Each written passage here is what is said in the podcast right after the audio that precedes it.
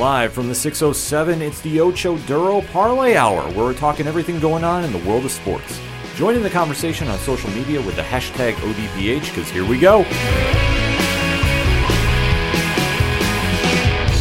Instead of looking deep inside every word I have to say, keep it simple. Welcome to an all new edition of the ODPH podcast, better known as the Ocho Duro Parlay Hour.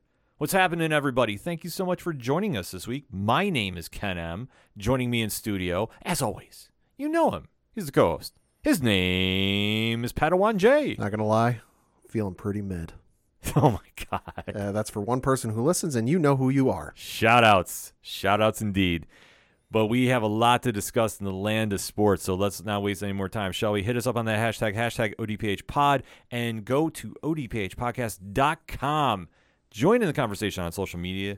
You definitely want to meet all the OD, ODPH panel. See, I get so amped up talking about the site because there's so much going on there. Social media accounts. You've got parlay points, blog sec- sections up there. A new blogs count anywhere is out right now. The directory, the TeePublic store, rumor has it, it's that time of the month. A sale is going on. Ah, So you definitely don't want to miss the deals going on there. Go get some ODPH pod swag, the directory, the classified section. If it's anything and everything that is the ODPH, it can be found at odphpodcast.com. But kicking off the sports edition of the ODPH, we are now getting ready to enter week 2 mhm. of the Triple H era. How do we define this, Pat? I think Triple H era is until they name it otherwise. You know, because we had the Vince era, we had the you know the old school era, I guess you could say. You know, with the Hogans and the Macho Mans. You know, we had the Attitude era, we had the ruthless aggression era. You know, we had the PG era. You know, then we had then we had the uh, what was it? The new era they call where all the fans are in control, and that really didn't happen. So I think for now, until we hear otherwise or we hear something better, Triple H era works. Yeah, we can call it the NXT 3.0. 3.0 works for me because what he has done in a week since he has now taken over creative control of WWE Mm-hmm. has sent shockwaves throughout the wrestling community. Yeah. The fans are excited. You're seeing this new energy come to the WWE programming that we haven't seen in quite some time. Yeah. And we knew this was going to happen, obviously, with Triple H taking over the reins from Vince McMahon, who has stepped down and obviously Mhm. has his own situation going on there. We knew as wrestling fans that things could only get better from here. Well, and it's something that fans had been saying for God, maybe ten years, five, ten years. That mm-hmm. oh, if only Triple H were in control of things, things would be so much better.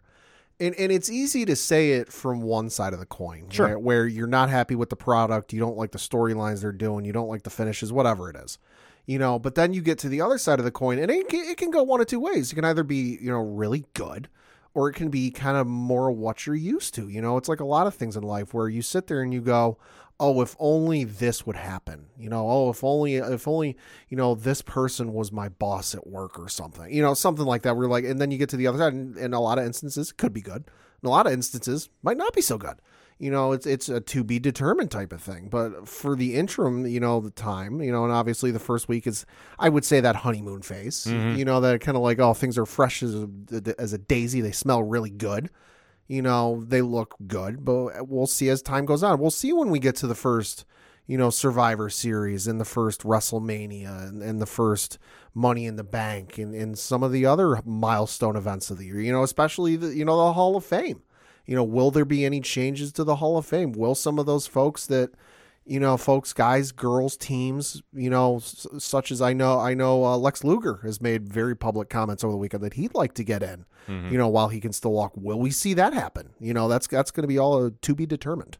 There's a lot to be determined, but this is one thing that has at least gotten the fans interested again. yeah that obviously we know from Triple H's work with NXT and how that became the black and gold brand, and mm-hmm. in some fans' eyes, the benchmark of how pro wrestling should be. mine for sure I mean, it, it goes without saying that those wrestlers that were down there and now are on the main rosters or in AEW definitely had those moments to break out and have that opportunity and really created a buzz for themselves that has carried on to wherever they are right now. mm-hmm so that we are now transitioning into a phase where Triple H has more control over the overall product. Fans have been excited. Last week we talked about how great Monday Night Raw was, Oh yeah. And obviously he carried that momentum into Friday Night SmackDown. So, Pad, let's recap that and give our thoughts about that. Uh, yeah, so one of the matches you had take place on the show was between uh, Happy Corbin and Ricochet, and you had Ricochet emerge victorious in pinfall in 11 minutes 46 seconds. It was a better match than I thought it would be. You know, I had some inklings that Happy Corbin still hates uh, Pat McAfee during the show, so hey, that was that was always fun. Uh, but no, to see Ricochet get featured because you know I know a lot of folks over the course of Ricochet's tenure on the main roster, I guess you could say, uh, have been a little dissatisfied with his position in the company. That for as gifted as he is and as talented as he is, that his gifts and talents are very much squandered. So to see him get featured in a very prominent match, hey, it was good to see. No, it's definitely good to see because obviously Ricochet is one of Triple H's p- guys. Like you know, he has men and women on his roster that he really thinks very highly of and re- really pushes them to the moon. Like, and, Oh, yeah. and Ricochet is one of them. So to see this now transition over to the main roster is going to be something that fans are going to be excited about, and obviously Ricochet is one of the most talented people you're going to see. Facts.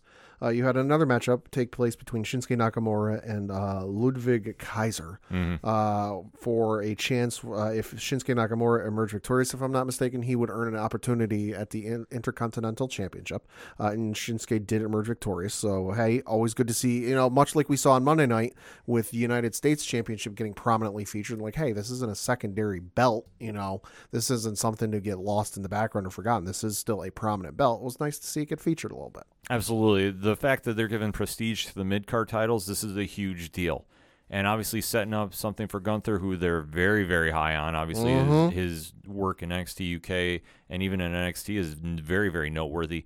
To see now him really start to break out on the main roster, that's a big thing. And seeing Nakamura be an opponent for him, that's going to be something big when they go to Clash at the Castle. All we need is Rick Boogs back. Yes. Uh, then you had a gauntlet match uh, where you had one, two, three, four, five, six, seven uh, women take place in this gauntlet match, where the winner of this gauntlet match would emerge victorious as the new number one contender for uh, Liv Morgan's SmackDown Women's Championship. And the participants in the match were Aliyah, Natalya, Raquel Rodriguez, Shotzi, Shayna Baszler, Sonya Deville, and Xia Li.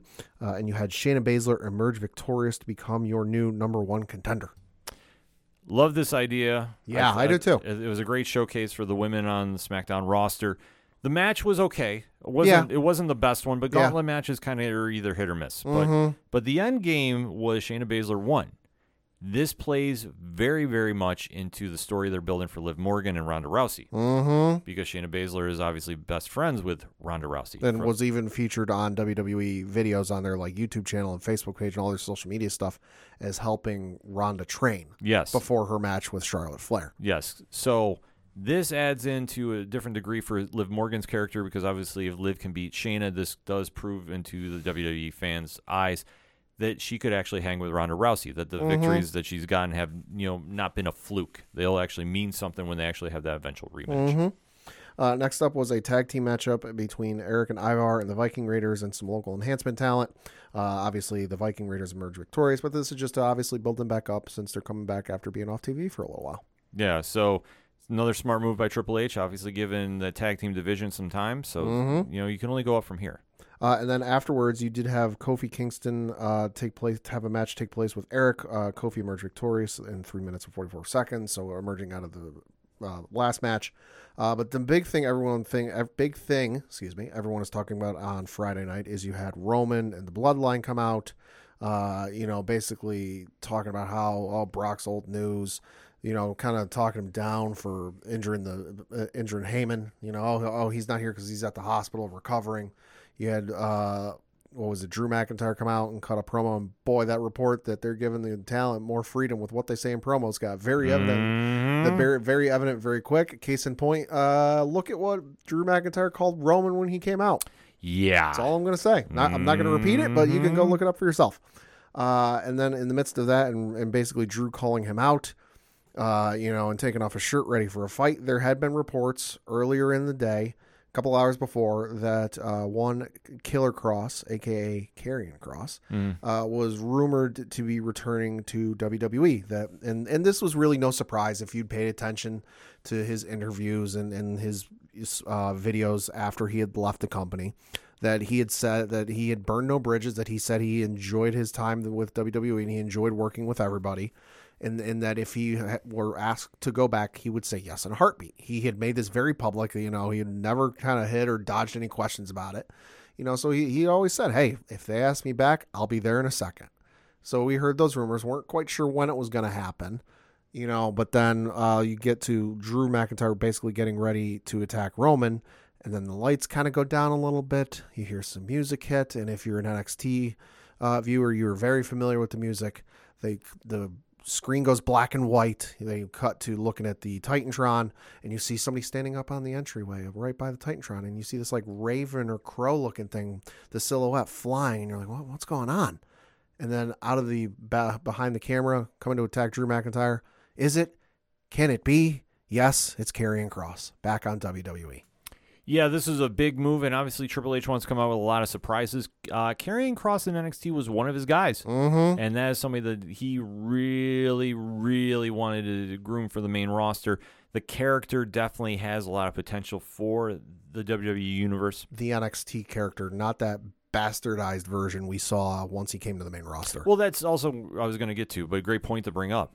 When Karrion Kross was called up to the main roster, Vince McMahon and the creative team at the time really went in a different direction Mhm. with that character. because when he initially was getting ready to debut on NXT, they didn't run this like extended video package in between matches on an episode of NXT. They had it was maybe like five seconds, Mm-hmm. and it was just him appearing on screen, super close up in his face, and it's just uh, he just said Tick tock Yeah. and cut, and everyone on the internet and everyone who knew or was familiar with the character went, "Oh shit!" Yeah, but it's also a great way to debut somebody to the WWE universe. And like we say, there's a lot that do Mhm. not watch NXT and really don't follow the indies. This is another case scenario. So Yeah. when we heard that he was getting re-signed, and like you touched upon too, Karrion Kross left on very good terms. He understands the business, and he always said he'd be open to come back. Everybody was saying that, oh no, he would never come back after how they did his gimmick, which was awful. But he understands it was a business move, and the powers that be at the time decided to go in a different direction than what Triple H wanted Yeah. to. But now Triple H is back, and it's like nothing has changed from when he was in NXT. Triple H had a lot to do with that intro, intro that he does. From the, Oh, from the black and white Oh, film to the music to that's a lot of Triple H really building that character up. And for somebody to make that big of a debut, it's really showing the effect that Triple H is having. He is really starting to stack the deck from very talented wrestlers he has, men and, men and women on the roster, Mhm. and putting them in positions to really shine on front of the biggest stage you can, and that's WWE programming. Ratings don't lie; they're averaging two to three million per show, as we Oh, saw yeah. last week. Oh yeah, So if you really are living and dying by that number, yeah, they're making a big splash in front of a big audience. Mhm. And that's the big takeaway from Triple H. He really wants to get the fans talking. For everybody that got disenfranchised with how Vince and company were running things, he's now saying, come back to the show. It's exciting. You never know who you're going to see pop up. You don't know what direction we're going to go in. which is awesome because let's face it, yeah, they they WWE got kind of cookie cutter. Mm-hmm. That you knew what was going to happen. You knew in between the WrestleManias and the Summer Slams, you weren't going to get any major debuts unless they had something real crazy planned, like the Kevin Owens, or when you had Sasha, Becky, and Charlotte, and also uh, I feel like I'm forgetting one. Sasha, Becky, Bayley? Bayley, well Bayley too, yeah. But like when you had you had the three of the four horsewomen debut on that episode of Raw in 2015, 2016. But outside of you know the post WrestleMania or the post SummerSlam, you weren't really going to get a, a major debut from somebody up from NXT. Mm-hmm. That it was kind of going to be the same wash, rinse, repeat. Outside of maybe leading into a WrestleMania, where you know the one year Sting kept making appearances Yeah. you know, or when Brock Lesnar would return. So it, it got stale and cookie cutter, but it's kind of injected that like unexpectedness you might expect from the Attitude Era, where like you genuinely don't know who the hell's going to show up or what's going to happen. Yeah, and that's something that I think a lot of fans have been craving. I think a lot of fans really want to have that excitement back in their programming. Triple H understands the temp in the room. He's one of the smartest minds in all of pro wrestling. And he knows what he's got to do to get that fan base reignited. He also knows that the WWE universe is always going to be there. Mm-hmm. Let's face it. They are the brand. They are the most established pro wrestling organization on the planet. Maybe close to New Japan Pro Wrestling. Yeah. Just in tenure and product WWE runs very, very unmatched in most most categories. To see what Triple H has done in a week Mm-hmm. and really shifted the internet wrestling community back to the WWE Yeah. has been very, very telling. Oh yeah. And to see now we're going into the first to the second week. Mm-hmm. There's a lot of buzz going on with Monday Night Raw tonight. Mm-hmm. Not saying it's going to be on that level, but there's one matchup that I think everybody has been talking about, Pat. Uh, yeah, and so that is for the United States uh, Championship, where you've got Bobby Lashley defending his belts against uh, Tommaso Ciampa, who, as we detailed on last week's episode, uh, Ciampa earned that match uh, after winning a triple threat, you know, and then beating AJ Styles to be the number one contender. Uh, so, f- uh, reading from the WWE.com uh, article previewing it, it says, "quote After a series of grueling matches on Raw, Ciampa will have the chance to earn gold when he takes on Bobby Lashley for the United States Championship.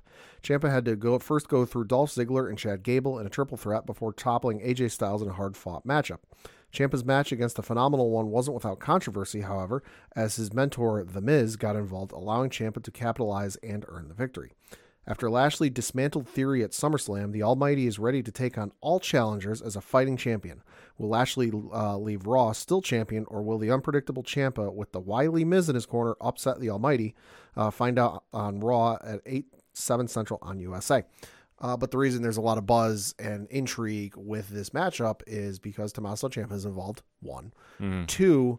The episode tonight is taking place in the city of Cleveland, Ohio, which is, of course, the hometown and residence of one Johnny Gargano, who is, as of this recording, still a free agent, although it's being reported by Sean Ross Sapp at Fightful.com that they have sent the one, the only, the Heartbreak Kid, Shawn Michaels, to talk with him. Which to that I say, Triple H, you're a cold motherfucker. Yeah. He uh, Gargano, if you don't know, loves Shawn Michaels and probably can't say no to Shawn Michaels. Yeah, I mean, this is something that Triple H understands. And Gargano is one of the few free agents still out there that could cause a big buzz for the programming. Yeah, Bray Wyatt might be the only other one at this stage. yeah. That is, that in is terms of free in terms of free agents, yeah, Yeah, and Yeah. this is a smart move by Triple H because he wants to make a big splash. He wants all eyes on the product.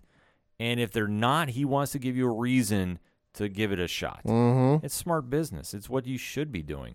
You really should be out there hustling your product and really getting the fans excited to turn back Monday nights, give three hours of their night Mm-hmm. to your program. And he's smart about this. Well, and I especially especially we think back to the feud Gargano and Ciampa had at NXT. That was for like a year, whatever it was. That was to this day still the best storyline I have ever seen in pro in my short time of watching pro wrestling. You know, so if we can get even close to you know recreating that on the main roster, though, you you're gonna have a built-in audience who watch NXT, who watch the main roster, and go, "Holy shit, that feud was fucking awesome." yeah. And they're going to be sitting there telling their friends at work, their family members who might not watch NXT and go, "No, you need to watch this fucking matchup because this is going to be the best wrestling you ever see." Mhm. And that's going to get more eyes to turn on to the product, and that's just Triple H being smart. It's a smart thing to do. Obviously, there is a little feedback on the net uh, from AEW fans. And listen, I, I, I, I think that they should just really sit back and just start enjoying wrestling. Mm-hmm. We talked about this on 607 TWS. And- And, and by the way, if you listen to that episode, and you should, you'll understand why we say mid is not something you want to be saying. Nope. But on there, and we reiterate that here as well.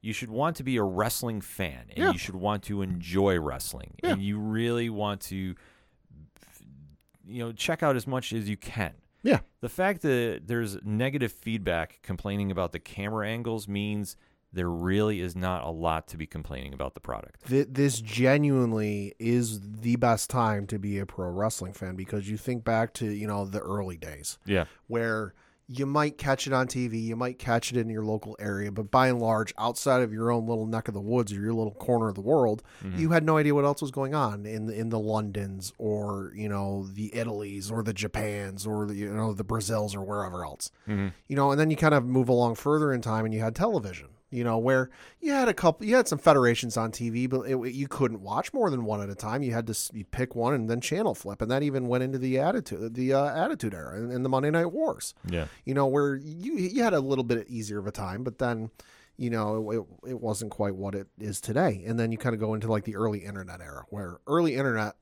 I remember early internet fucking sucked. Yeah. So trying to keep up with anything on early internet is goddamn impossible. But now you have Twitch, YouTube, you know, fight, uh, FITE TV. You know, uh, the uh, what is it? The one Rich always talks about the uh, IWTV. IWTV. You know, there's so many ways. You know, plus you can go back through the, the stuff if you, you got the WWE network overseas or Peacock here in the states. Mhm. You know, there are just so many ways to enjoy and watch wrestling that I think pro wrestling fans from you know the 50s and the 60s and even the 70s and 80s would have killed for. That like, oh, you mean there's a way that I can keep, you know, because I'm sure that folks who watched wrestling back then had their favorites, and, and if the favorite left the federation and went somewhere else, they had no idea where the hell they went. They thought they they just quit or maybe went off and chose another job, you know. But if you go back in time and say, yeah, hey, here's a way to watch all your favorites, no matter where they go, they'd be killing for that. Mm-hmm. And it's something that fans just really should start taking more advantage of. But like I say, to close it out, if you're really going to be complaining about WWE programming right now, you got to come with a stronger argument. I can Mhm. understand you want to rep your brands, and you know, if, listen, if you're hashtag I'm with AEW, listen, do that. That's fine. That's perfectly fine. But you don't have to sit there on your soapbox and really be yelling at fans that are trying to enjoy a product. if if your argument is I don't like the wrestling style, you know, it's just not for me. I don't connect with any of the wrestlers. That's fine. To- mm-hmm. Totally understand Sure. it. I, you know, I don't fault you in that in that those feelings. But if your argument is, well, they suck. I don't like the. I don't like this person. I don't like that person. You know, and you give no substance or no reason behind it. Just you don't like them. Keep it to yourself. Exactly. And, and quit going for the cheap internet karma. Exactly, because you know those quick clicks go away very, very fast. Meanwhile, everybody else is enjoying the product and being really good wrestling fans. Yeah. You choose what side of the fence you want to be on. So that said, ODPH Society, hit us up on that hashtag, hashtag ODPHpod. What is your thoughts about week two of the Triple H regime? Are you excited about WWE? Are you not? And why not if you're not? And also, if you want more wrestling content, definitely check out the latest edition of 607 TWS on your favorite podcast platform and Blogs Count Anywhere, which you can find only at odphpodcast.com. That being said, we're going to take a quick break. We'll be right back. Ooh, I've been dying to try this place. Oh my god, me too. I've heard such good things about it. Welcome to the Crime Diner. I'm Cindy. I'll be cooking for you this evening. Here are your menus. Oh, what are you thinking about getting? I don't know, murder with a side of cannibalism? What about you? Ooh, that sounds good. I'm torn between historical mayhem and the social injustice, maybe? Oh, I just want to let you know that each episode comes with dinner, dessert, and a specialty drink chosen by yours truly. Wine Dine and Storytime has had a makeover, and we invite you to slide into the booth with us at the Crime Diner, where each week we will discuss a crime over dinner, drinks, and dessert. See you there! Coming back for another segment on this edition of the ODPH podcast, and we had our first preseason game. Yes, we did. So that means that the NFL is finally, finally coming back. and this all weekend, or this past weekend, I should say, also means it is the last weekend until February without any sort of football, that being pro or college. Yeah, so it is an exciting time for fans all around the world because obviously the NFL is the biggest North American sport on the planet. Yes. And it does go globally. It's not as big as soccer, but you know what? It's up there. And definitely there's some stories that have been kind of breaking out.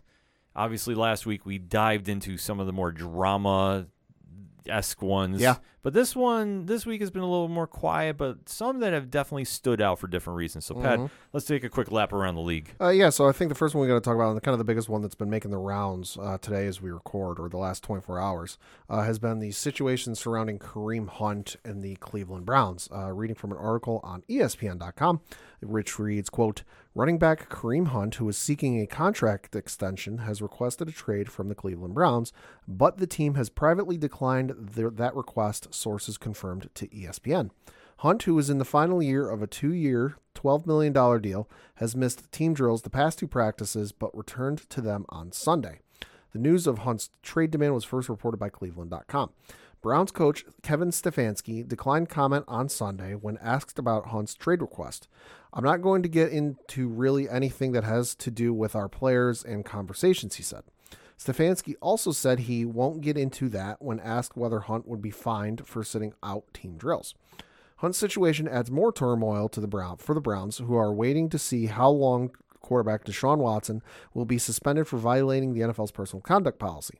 Watson was suspended for six games by disciplinary officer Sue L. Robinson on Monday, uh, but the NFL appealed the ruling on Wednesday, seeking a tougher penalty. Hunt, 27, has been uh, productive during his three seasons in, for Cleveland, but he missed nine games last season with a calf and ankle injuries and ended up with 386 rushing yards and five touchdowns, finishing third on the team in rushing behind Nick Chubb, uh, who had 1,259 yards, and uh, D'Ernest Johnson, who had 534 yards. Hunt led the Browns with 11 touchdowns, six rushing, five receiving in 2020.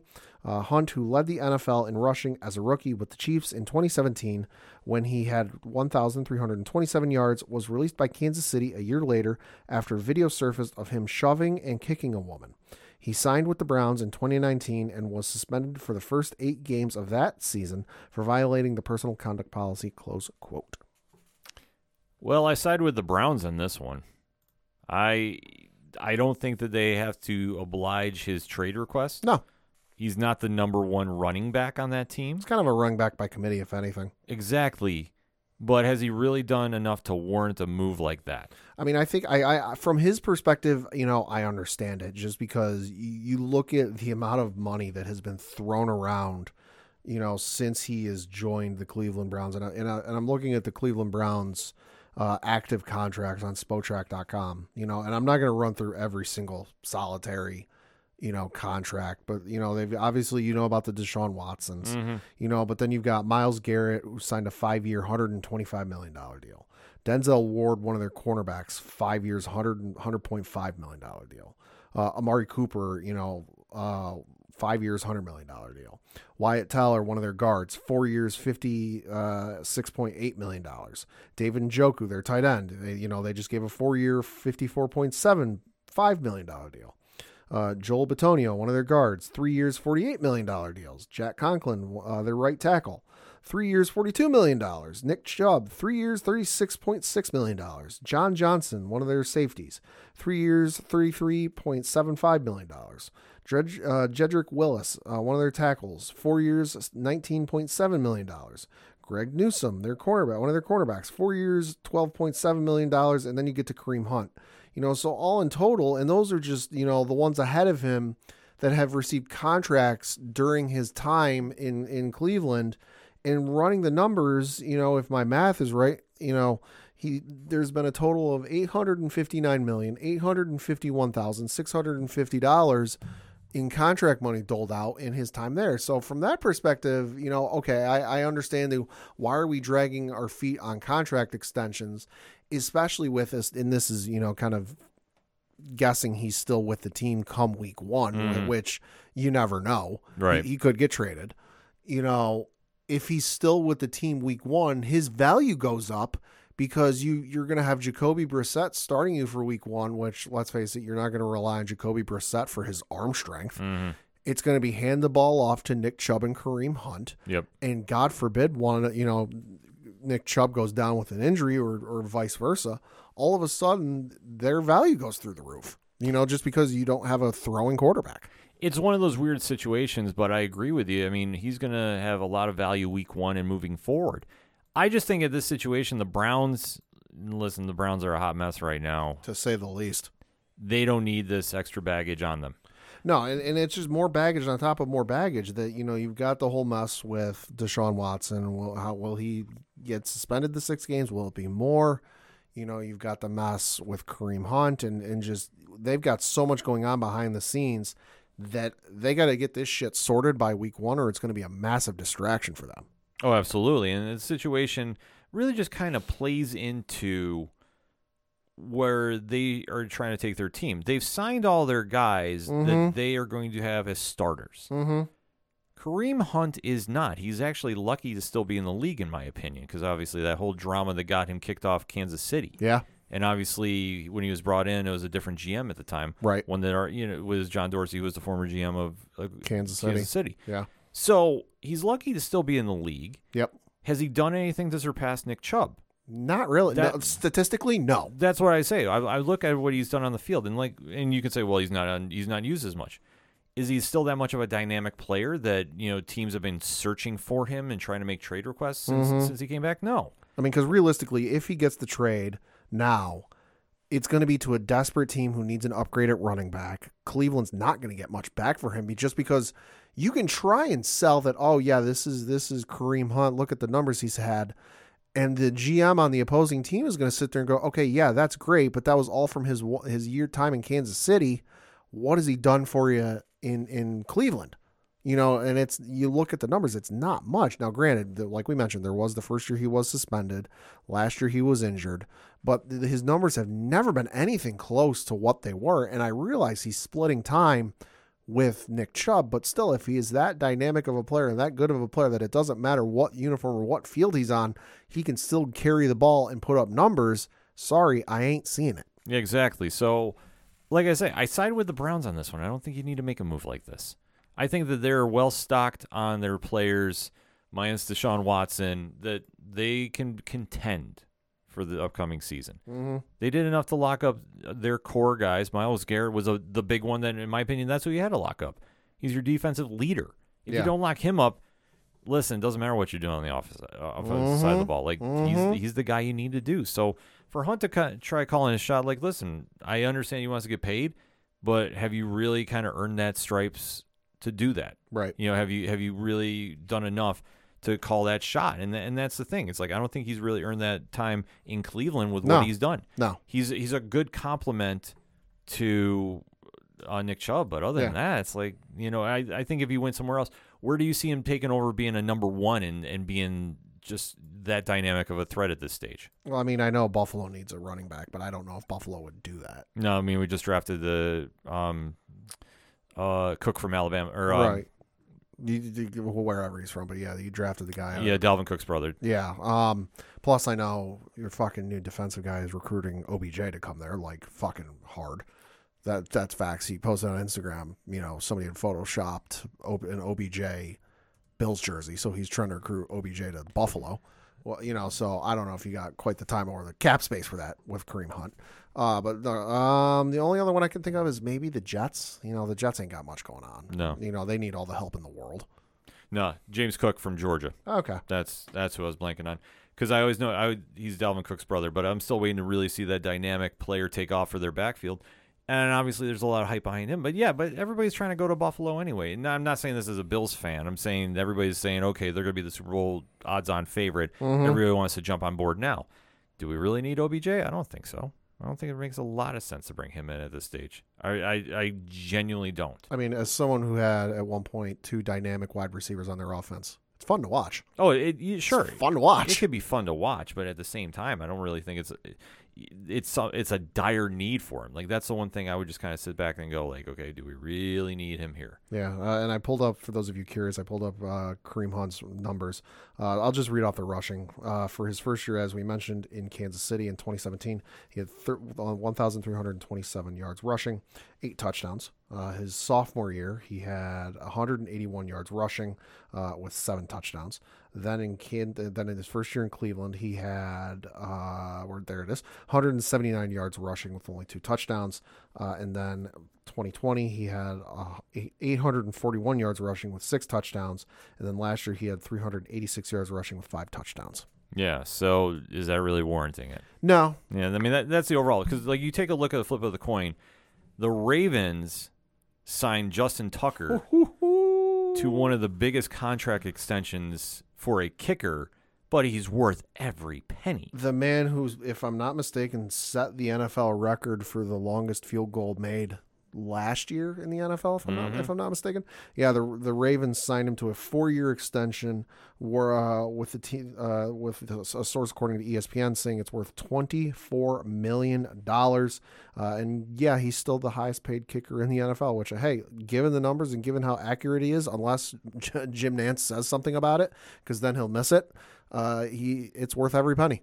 Exactly. Like he is somebody that has earned that shot. He's earned those stripes. He's he's the most accurate kicker in the NFL until someone says something about it on TV and then they jinx him and then he misses. Yeah, but still, if you're going to give money to a kicker, uh, he's probably the closest automatic that you're going to find in the league. These days, yeah. So that move makes sense in comparison. Like it's just one. It's a weird dynamic of the business of the league, but you have to really look at it if you're going to spend that money.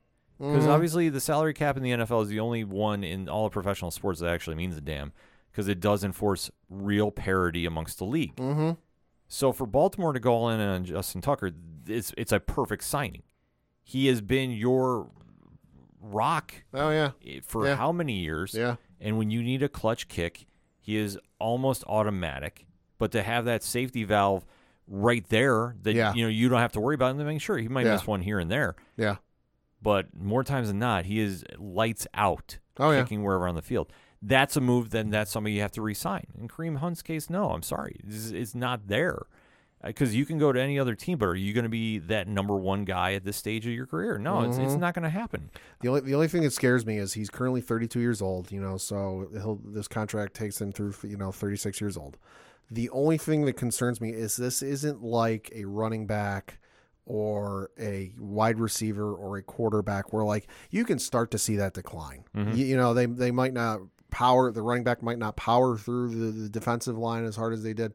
The wide receiver might not run as quick as they used to. The quarterback might not throw as far as they used to kickers, it's hard to tell just because all they do is they kick the ball. Yeah. But you, I, and I'm thinking back to the time when Stephen Gostkowski was with the Patriots. You know, where he he set a team record for points in a year, the most field goals made. Like he set all these kicking records in New England just because of how long he was there and how good he was. That he was in that Tucker conversation where, you know, if, if you're playing fantasy football, you're taking Tucker or Gostkowski first. It's a matter of preference. Yeah.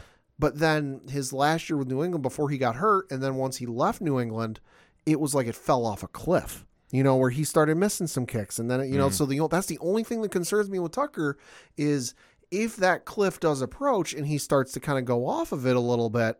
It's a lot of money be, to be paying a kicker who's no longer as accurate as he used to be and is a little suspect. Yeah, that's something we'll have to watch. But if he really starts declining, but that's one thing about NFL kickers; they usually stay around for a very, very long time. This is true. so I don't think that it, it's it's safe. It's a safe bet. Like that's the easiest way to describe it. Mm-hmm. I really don't worry too much about giving the money to him than I would a running back that has been unproven and obviously yeah. he's got some Yeah. issues that you know he he's so far he's been good since he's been with the Browns, but at the same time, it's a lot to put on somebody that's a number 2 mm-hmm. and that's something you have to watch. Yeah. This isn't like you're making a deal with Aaron Rodgers, and obviously he. do we even want to talk about his statements of late? Uh, We can. I mean, uh, he's a different dude, that's for sure. Yeah, so right, let's break it down. Uh, so, reading from an article on CBSSports.com, uh, the article reads, "quote Green Bay Packers quarterback Aaron Rodgers has seemingly found his fountain of youth, as he was named the NFL MVP in each of the last two seasons, despite aging into his late 30s. In a recent interview on the Aubrey Marcus podcast, Rodgers attributed his recent success to psychedelics." Rodgers revealed that the, uh, and I'm going to butcher the shit out of this plant's name, so I apologize. The Ayahuasca plant, which is found in South America, has helped him in, helped improve his mental health. Uh, saying, "quote I think there's so many myths and rumors about it." Rodgers said during the interview. The fear around it is you're going to shit yourself. It's just a big throw up fest. But the negative framework of it is that it is that it is the experience, not the, deep and meaningful and crazy mind expanding possibilities, and also deep self love and healing that can happen on the other side. Close quote. Uh, Rodgers knew the experience would make him a changed man immediately, saying, "quote I came back and knew that I was never going to be the same." Close quote. Since Rodgers began traveling to South America to partake in these psychedelics, he believes it's no coincidence that he's won the league MVP during the 2020 and 2021 seasons. Rodgers is now setting the record straight uh, regarding the negative stereotypes uh, about the Ayahuasca plant. Uh, quote, I had a magical experience with the sensation of feeling a hundred different hands on my body, imparting a blessing of love and forgiveness and for, uh, for myself and gratitude for this life from what seemed to be my ancestors. God, I can't believe I'm reading this. Uh, Rodgers said when he described his describing his first experience. Rodgers added that he previously experimented with mushrooms before trying ayahuasca. Now, Rodgers believes he has he's more equipped to lead the Packers to glory, and the Iashusa plant has helped him with that. Quote, to be way more free at work as a leader, as a teammate, as a friend, as a lover, Rodgers said, I really feel like that experience paved the way for me to have the best season of my career. Close quote. He's a different dude. He's he's a different dude. He is a man. Wow. He is a man. Let's not forget that was videotaped riding down the streets of Green Bay, Wisconsin, with a thirty pack of beer in the backseat of a pickup truck. I mean, that, He's a, he's a different dude. he, he he's he's him, man. I mean, what can you say? He's the reigning, uh, the defending champion of just being an awesome quarterback. I mean, what, Mhm. what else can you really say about? It? Like, he's, I mean, t- hey, to each their own. You know, if it works for him, okay. You know, I, I don't necessarily condone the use of drugs or psychedelics, but hey, if if it's you and you are doing it in a safe space and you know everything's okay and you're not going to hurt yourself or others, okay. You know, it's not for me, but No. I'm not I'm not going to shit on him for it. no, I mean, this is just such a wild story. And, and considering how many MVPs he's won allegedly doing this, like I said, he's he's Well, just and it's and it's one of those weird things that like you know, you athletes all the time that like oh Tom Brady and, and his workout regiment, you know, and just all these athletes throughout the years and, and Michael Jordan and his workout stuff, and then you had guys who were like, yeah, I don't really work out, I just kind of do my do me, you know. Then you go to Rodgers, it's like, oh yeah, I do mushrooms. Yeah, I mean, it's just something absolutely wild to see, but this is why he is Aaron Rodgers. And like I say, the Packers don't really have to worry about too much as long as he's producing like this. But Yeah. it's just wild to hear about he's he's he's doing this as a regiment and then he's been tagged with that whole Pacha karma. Just just when you think the man can't give you any more crazy news stories, he finds way to give you more crazy news stories. He does, but you know when he shows up on the field, that's all that matters, and that's Yep. all that we get now get the chance to focus on moving forward. Because preseason week one is about ready to start for everybody else. A lot of crazy headlines this week about contracts, and well, Aaron Rodgers is just a phenom himself. So hit us up on that hashtag hashtag ODPHPod. What is your takes going into week one of the preseason of the NFL? What do you think about Kareem Hunt's contract situation? You agree with it or not? How about Justin Tucker? And let's talk about Aaron Rodgers. I know we have a lot of Packer fans that listen to this podcast. Let's talk about this. What do you think about his offseason uh, activities, shall we say? Let's discuss. We're going to take a quick break. We'll be right back. Looking for a podcast all about nerddom? Want a podcast with an emphasis on representation? The Nerd Alternative is the podcast for you. Join me, Ram, Me, Hassan. And me, Levi. three black British nerds tackling the pop culture we love and sharing why we love them. The Nerd Alternative, a sweet melting pot of all things nerdy. Coming back for another segment on this edition of the ODPH podcast, and back by popular demand, we have been asked to cover the latest drama in Brooklyn. Does anybody really want this? Hashtag ODPH pod if you do. I do. I I, I have questions. I get hit up all the time asking, "What is going on in Brooklyn? You need to break down the Nets more." And really, I mean, what else can you say about the best drama soap opera in all of the basketball world? Even soap operas couldn't write this shit. Oh my God! It, just, God, it, it- it keeps getting better and better. And me, as a Knicks fan, I need something to watch. And seeing Brooklyn go up in flames, I'm here for this. The only thing I think I've ever seen come close to this, scripted or otherwise, were some of the episodes of the Ballers TV series with Dwayne Johnson. mm-hmm. There, some of that was a little wild, but I don't think it ever came close to this. Yeah, because the latest news coming out of Brooklyn is well, oh, oh fuck. we have to digest this one. Yeah, so reading from an article on foxsports.com where the headline reads, quote, Kevin Durant reportedly demands Nets trade him or fire Brass. Uh, so the article on this reads, quote, in a meeting with Brooklyn Nets owner Joe Tsai, Kevin Durant reportedly asked, or excuse me, requested that the team fire general manager Sean Marks and head coach Steve Nash or honor his trade request. Uh, Durant, quote, does not have faith in the team's direction, uh, the Athletics' Sam Shams Charania reported.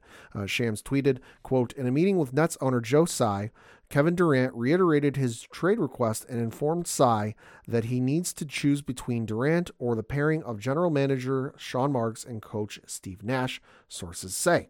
Uh, the article goes on to say Durant requested a trade on June 30th, the first day of NBA free agency. His request came shortly after Kyrie Irving exercised his player option for the 2022 23 season to return to the Nets. The Boston Celtics, Toronto Raptors, and Miami Heat are all considered top candidates to acquire Durant, uh, reported. Uh, Durant is entering the first season of a four year, $194 million extension with the Nets, which he signed after the 2020 21 season. Uh, the 33 year old has appeared in 90 games for the Nets over the three seasons due to recovery from a torn Achilles tendon and varying injuries since making his debut for the franchise in the 2020 21 season. Close quote. This is out of control. This is fun. This is like, it's this ain't the inmates running the asylum. This is like there's nobody in the fucking asylum and they're just living there. This is just so absolutely crazy to make a demand like that.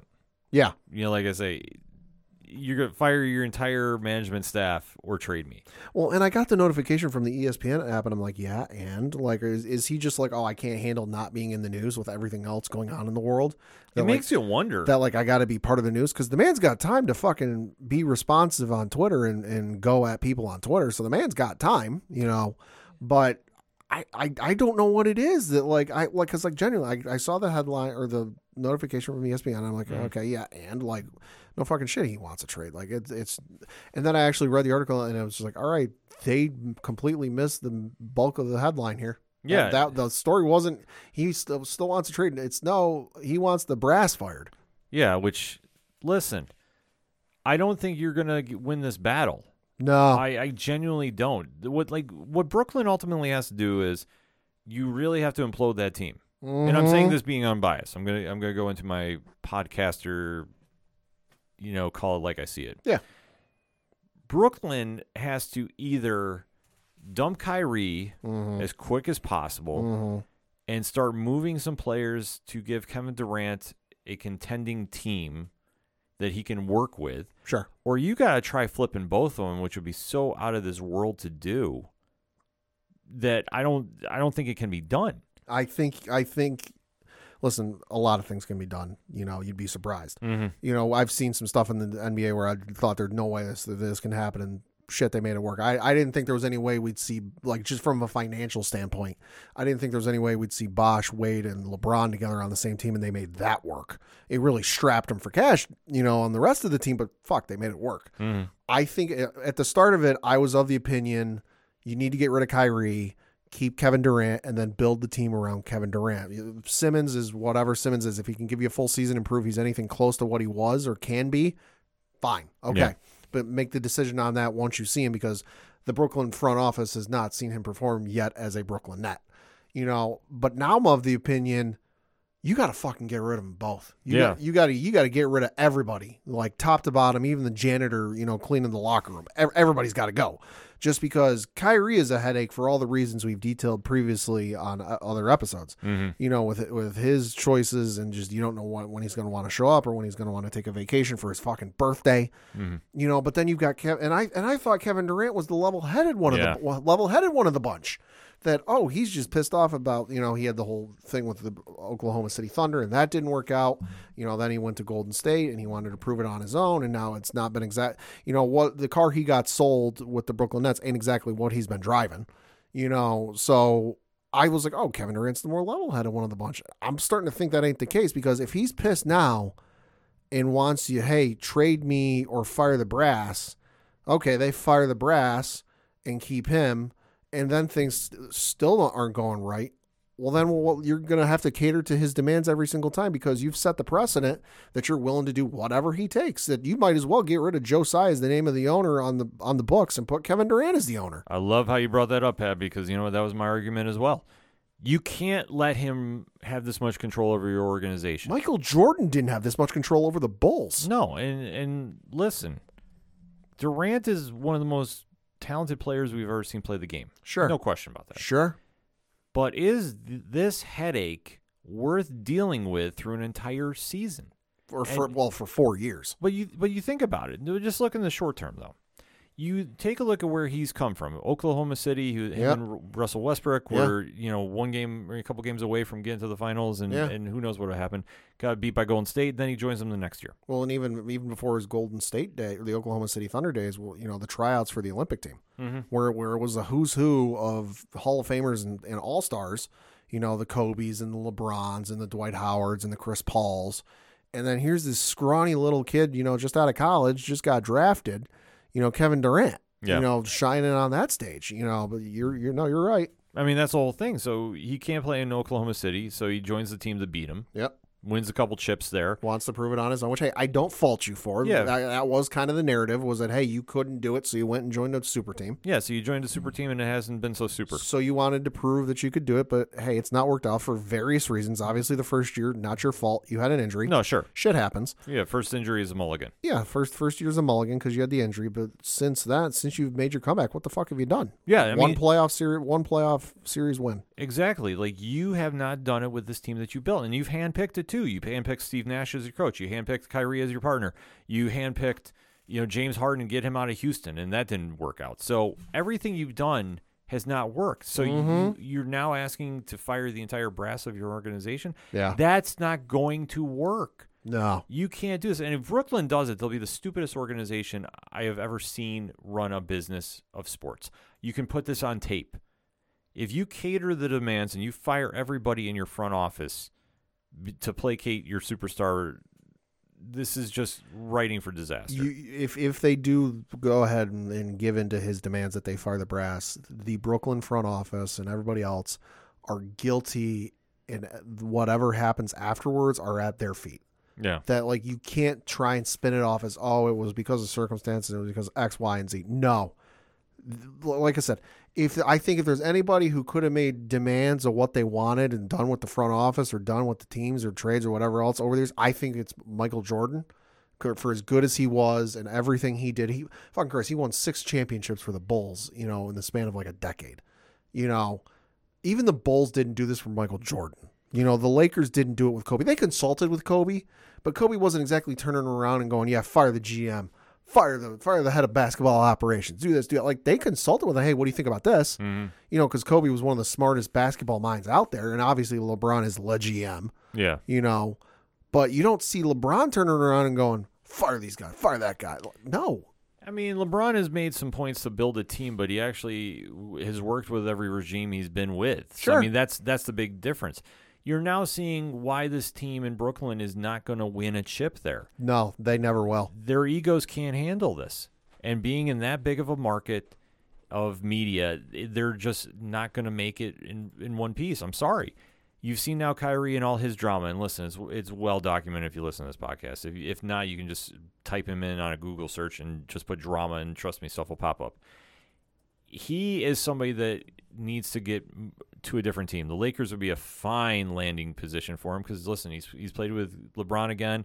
That'll bring back a lot of the old chemistry there, and definitely if you have Anthony Davis still there, you can definitely do some moves. With Kevin Durant, it's trickier. It really is because his narrative is he he couldn't win with the super team he was on, Mm-hmm. so he had to leave. He's now on a super team of his own building, and it's crumbling around him. Oh yeah. So now you're making some noise about screaming about your trade demands, but yet the front office understands what they would do if they lost you. Your skill set on the on the floor demands a high ransom from other teams. Mm-hmm. Few teams are willing to entertain those demands. Oh yeah. So you're either going to sit there and play your contract out and be miserable because apparently that's how the vibe is reading to me Yep. Or they're going to move you for what benefits them long term because at the end of the day they still need to put fans in the seats. They still need to sell to advertisers. They Yeah. still need to do everything they can as a running business organization.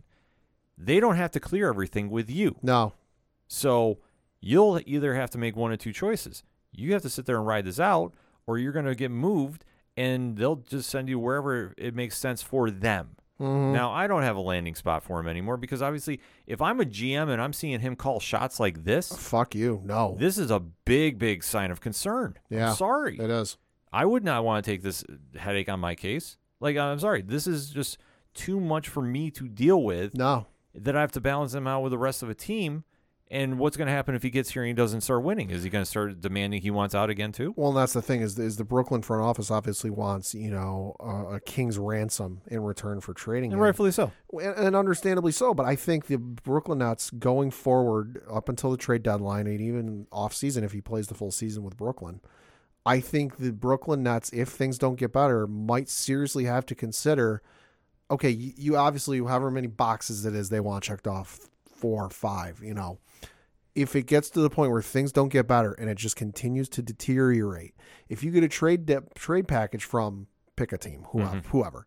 And if it's four boxes, five boxes, and only three or four of those boxes are so basically all but one of those boxes are checked off, Yeah.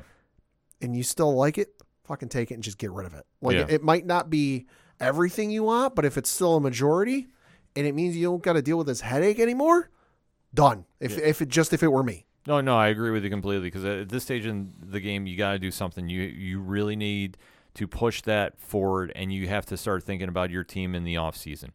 You really have to start getting ready to make a run. You can't sit there and go, okay, well, we're trying to make this work here, and it's not going to work. You need to really start making some moves here. And if he's demanding this, you're left in a very, very tough situation. Do you move him, or do you just try placating to his demands? I think at this stage, you have to try moving him somewhere Mhm. yeah, take the best offer that's on the table. Like send him out to the West Coast. You want to send him to Portland. I know Portland was in the in the you know conversation about him. that was one of them. That might be a landing spot too because you can't put him anywhere in the East. And, no, you they will never. They never will. no, I mean that would be foolish to do. Send him to the West Coast and see what happens. Send Kyrie to there. Reload your team because then when you bounce back, you'll have an organization that is your organization. You're not getting ran by the, Yeah. the people on your team because obviously you've given them enough room to run, and they keep stumbling at the finish line. Yeah. So why keep doing this to yourself? That's the question we got to ask.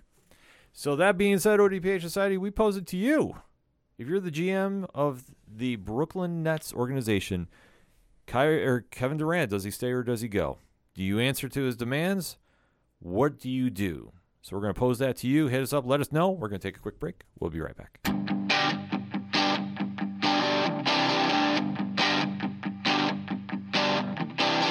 This is Tom from Tom Joe Lou, This is Matt from Sideroom Sounds. and you're listening to ODPH Podcast. Wanna go where no one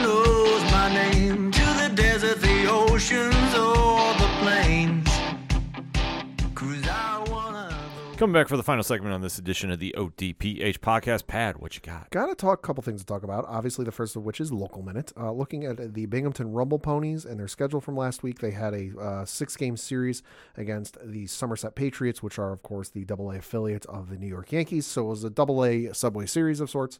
Uh, their game on Tuesday, the sec- August the second, they won by the final score of fourteen to nine. Came back on Wednesday, won again by the final score of six to two. Uh, started the game on Thursday, however, was suspended due to rain. Uh, was resumed on Friday as part of a doubleheader uh, where they won the first game by the final score of 11 to 8. Came back and won the, the second game uh, by the final score of 10 to 5. Lost the game on Saturday by the final four, by the final score of 4 to 2, and then lost the game on Saturday by the final score of 8 to 6. But hey, I would say that's a pretty good series. You win 4 out of 6, not bad. Uh, and then looking at their series they got this coming week, starting on Tuesday, they have a six-game series against Altoona. Uh, Tuesday they have a game at 6:35 p.m. Eastern. Uh, Wednesday they have a game at 6:35 p.m. Eastern. Should note Wednesday one dollar hot dog day, always a good promotion. Hey, now. Uh, Thursday is uh, also at 6:35 p.m. Eastern. Friday is at 7:05 p.m. Eastern, and a promotion they got going that day is Pirates and Mermaids Day. Uh, Saturday is at 6:35 p.m. Uh, Eastern, which is Speedy Saturdays, and then Sunday.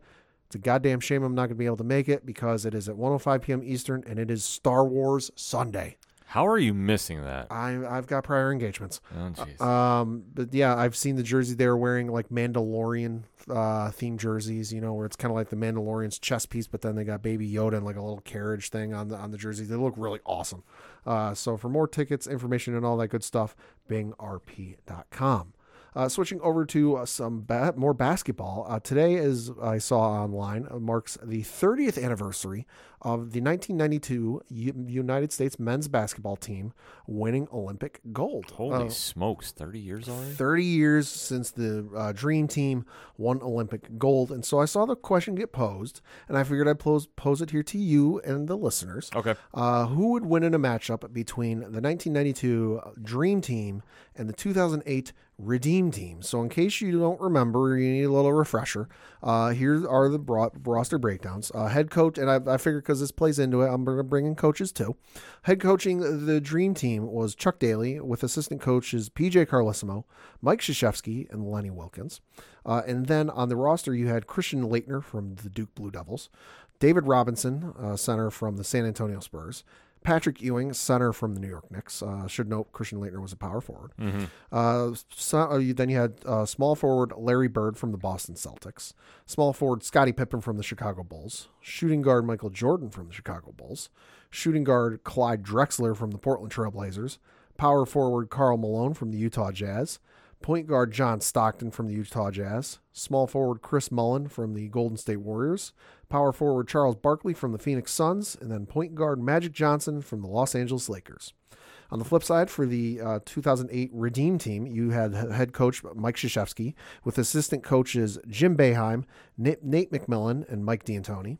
On the roster, you had forward Carlos Boozer from the Utah Jazz, uh, guard uh, Jason Kidd from the Dallas Mavericks, uh, forward LeBron James from the Cleveland Cavaliers, guard Deron Williams from the Utah Jazz, guard Michael Redd from the Milwaukee Bucks, guard uh, Dwyane Wade from the Miami Heat, guard Kobe Bryant and was team captain from the Los Angeles Lakers, center Dwight Howard from the Orlando Magic, uh, forward slash center Chris Bosh uh, from the Toronto Raptors, uh, guard Chris Paul from the New Orleans Hornets, uh, and then forward Tayshaun Prince from the Detroit Pistons, and forward Carmelo Anthony from the Denver Nuggets. I take Dream Team all day. Okay. I think Dream Team. See, the problem that you have is you're talking two different eras of basketball. True. and that's the big thing. And I will I will stand on my soapbox and scream this. The Jordan era of basketball is arguably the greatest era of basketball in recent memory Mm-hmm. Because you had real follow fouls, you didn't flop, hand checks, it was a physical game, it was a test of wills. This current era of the NBA has definitely changed a lot. It's more of a shooter era than anything.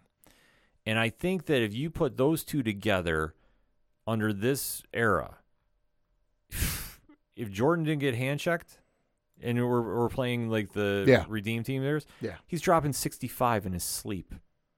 I think that they would just have a field day.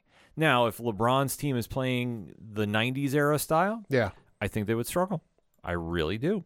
I think that Kobe would still get his points, LeBron would still get his points because they're good. Yeah. Yeah. The rest of that team, I'll be honest, I think they would struggle. I think uh, because when you're dealing with the physicality of, of that lineup that the redeem or the dream team Mhm. had, Yeah.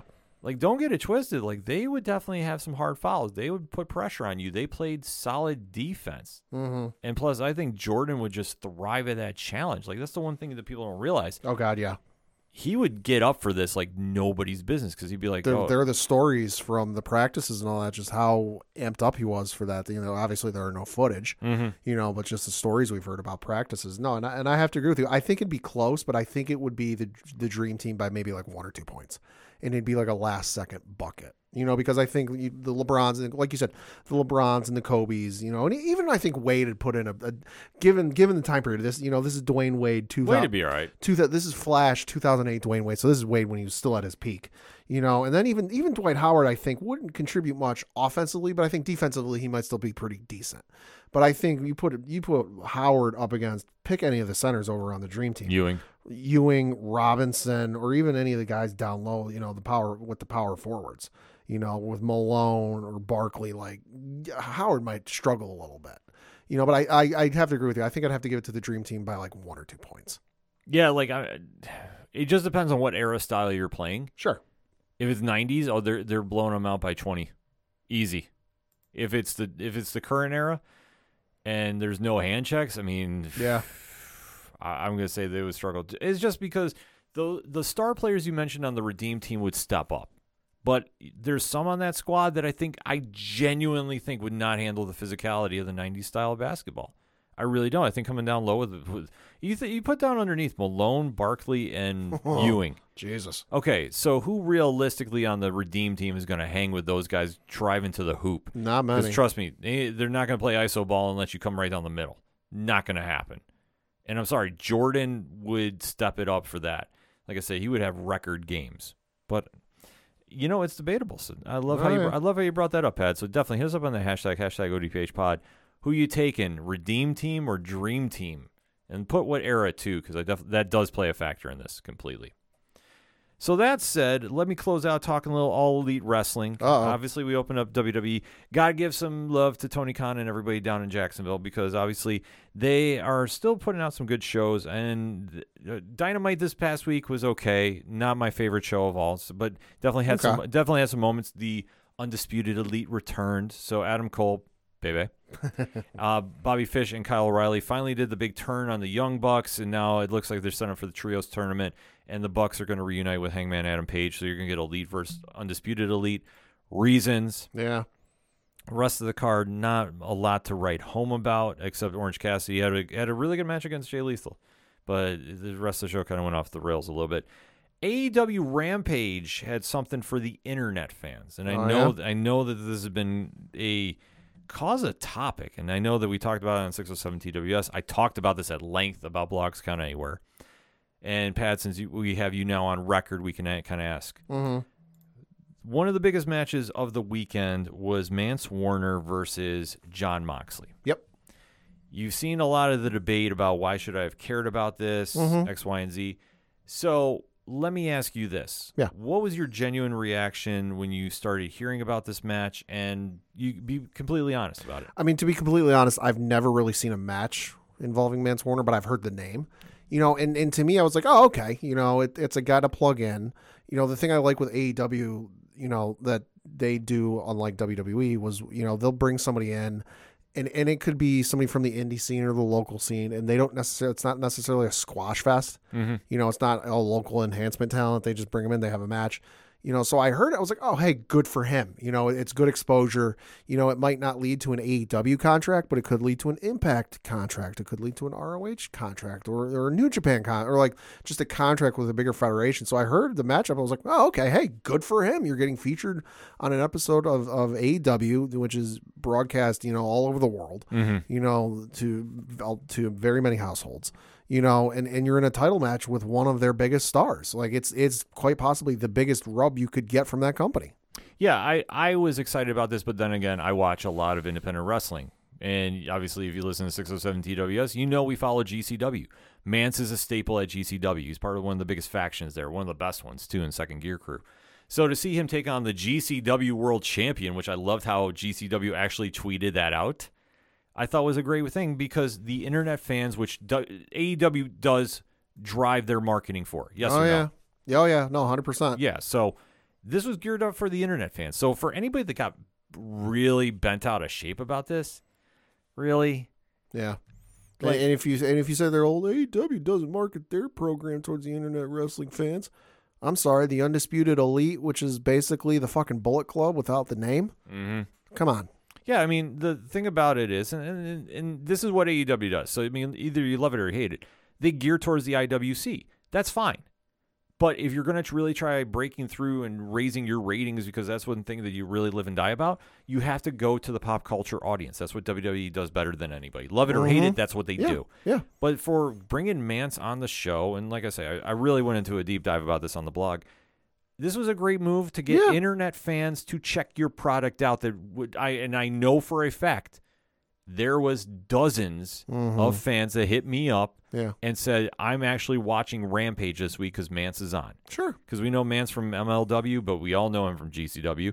He cut two great promos, which they actually aired, so he might be doing more work for him. Which you listen, more power to him if that's what he wants to do.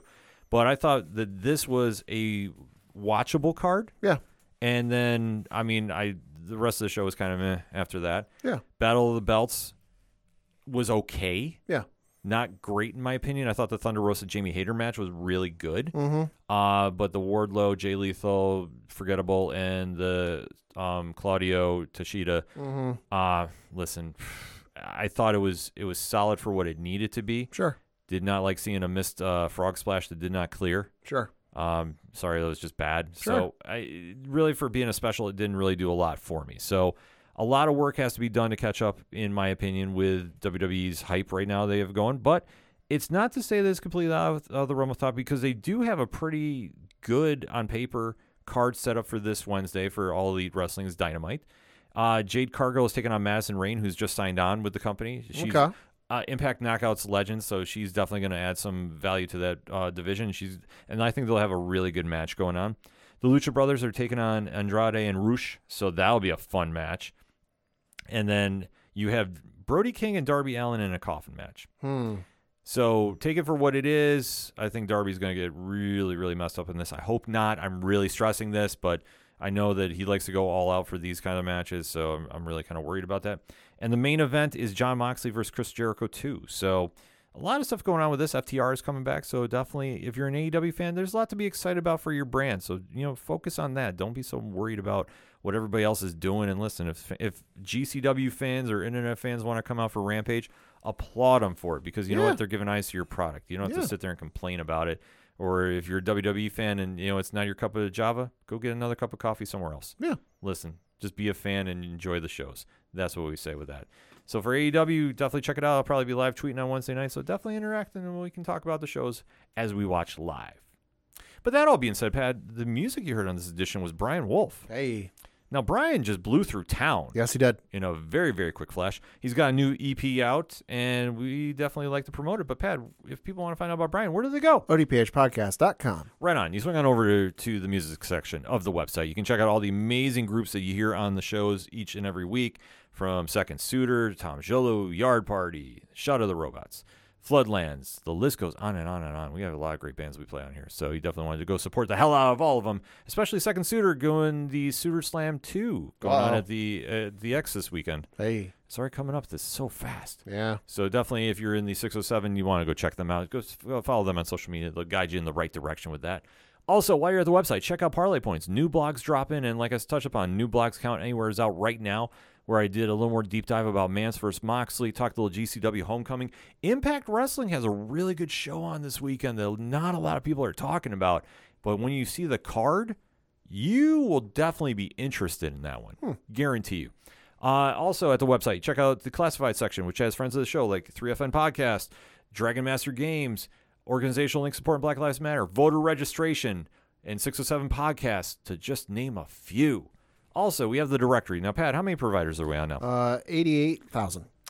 Damn, we are flying through that right now. So if we're not on your favorite podcast provider, let us know where you're listening to the ODPH from, and we'll see what we can make it happen. We'll put the player right on there. So we can't make it any more easier for you to follow, like, drop a five star for the ODPH than we do right there on the directory. All of that, the TeePublic store, and like we said, sale is going to be going on. So if you want to get some ODPH swag, last sale that happened, we definitely sold some units. So definitely shout out to everybody who supported it.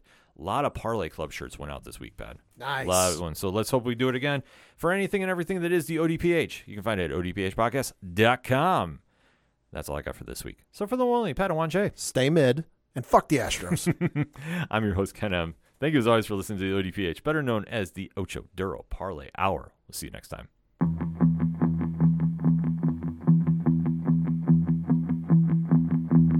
Gotta be down to the punch. Gotta be down to the punch. Cause they can't bring me down if I'm already under the ground. I'm gonna try to make 'em laugh. I'm gonna try to say about me. They're judging only by what they can see. This behavior goes way